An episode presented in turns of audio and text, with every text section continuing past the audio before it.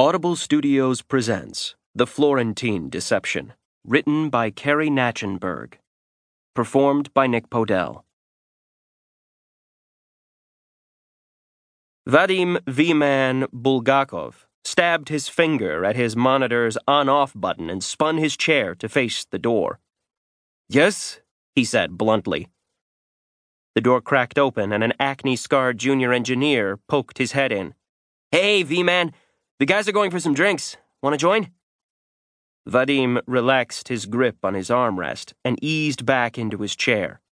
Oh, he said, bringing his index fingers up to his temples. No thanks. I've got a severity 1 defect that I've got to fix by tomorrow morning, or I'll be on Barry's shit list. Vadim pressed the pads of his index fingers against his head and began rubbing in concentric circles. I'll try to join you guys later. Good luck said the engineer emphatically. We'll be at Damon's bar if you finish early enough. Vadim nodded with a grunt, then swiveled back to face his monitor. Do me a favor and change my door tag to red. I need to concentrate. No problem. He flipped over the laminated cardboard circle outside Vadim's office and eased the door shut.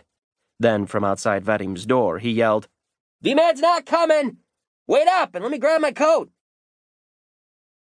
Vadim waited for the muffled voices in the hall to subside before he took one more glance over his shoulder and powered his monitor back on.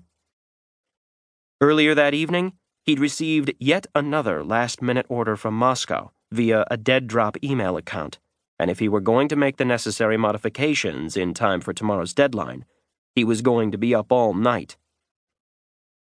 He took a sip of overly sweet, lukewarm coffee and refocused his eyes on the C code that filled the screen. Yabat! he cursed, paging back and forth through the code. After more than an hour tracing through thousands of lines of programming instructions, he still couldn't decide how or even where to best make the change. And he was now way behind on his official task list. That was the last thing he needed. That and more scrutiny from his boss. Vadim scrolled down a few more lines and ran his finger down the code. Finally! He'd found the section of logic he'd need to modify. In the last communication from Russia, he'd been asked to introduce a subtle flaw into his project's authentication subsystem. According to the email, the flaw had to meet three specific requirements each, no doubt, of paramount importance to the geniuses back in Moscow.